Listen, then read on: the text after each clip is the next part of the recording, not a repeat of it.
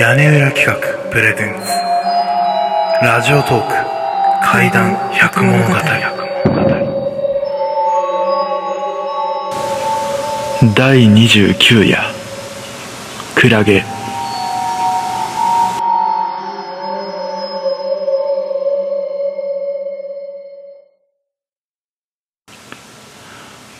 これは私が夏に体験した恐ろしい話です。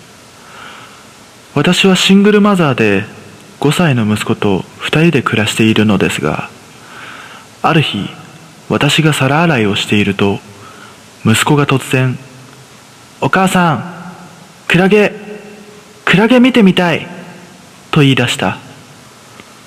どうやらテレビでクラゲの特集がやっていたらしくそれを見て影響されたのだろう。そういえば旦那と別れて以来海とか水族館に行ってないなと思いじゃあ今度の日曜日海に行ってみようか。8月だからきっと見つかるかもね。そう言うと相当嬉しかったのか。息子は飛び跳ねてはしゃいでいた。こんなご時世なので人気の多い水族館はなるべく避けるようにした。私も日々家事やパートでかなり疲弊していたのでいい気分転換になるだろうと思っていました。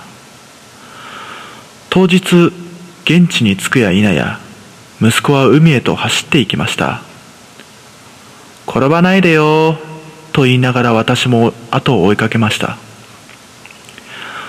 お母さん早く早くクラゲ逃げちゃうよわかったわかった。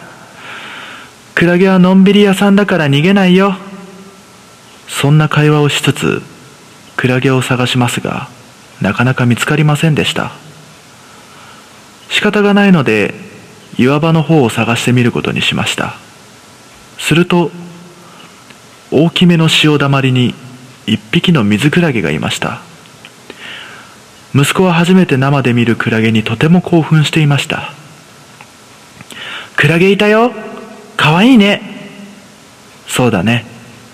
でも触っちゃダメよ。としばらく観察していると息子が何かに気づきお母さん向こうにおっきなクラゲがいるよ。え？どこに？い る見ちゃダメ。私は急いで息子の目を隠した。いい？あっちに座れる場所があるからそこでちょっと待っててくれる？絶対こっちに来ちゃダメよ。息子は少し不安そうな表情をしてうなずいた。息子の言う大きなクラゲを再度見てみるとやはり水死体だった。頭がパニックになりそうだったがなんとか正気を保ち警察に連絡した。しばらくするとパトカー数台と救急車が到着した。遺体は回収され私は事情聴取を行い私と息子は帰宅した。疲れを癒すはずがかえって精神的に疲れてしまった。帰宅後息子にはあれはクラゲじゃなくて大きなゴミだったんだよそう説明した。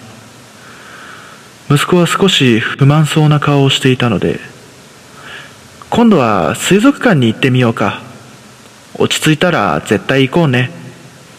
本当？約束だよ。うん。約束ね。さあお風呂へ入っておいで。息子は笑顔でお風呂場に向かっていき私も早く今日のことは忘れようと考えながら夕食の支度をしていると息子がとても嬉しそうにしながら戻ってきた。お母さんお風呂におっきいクラゲさんがいるよ。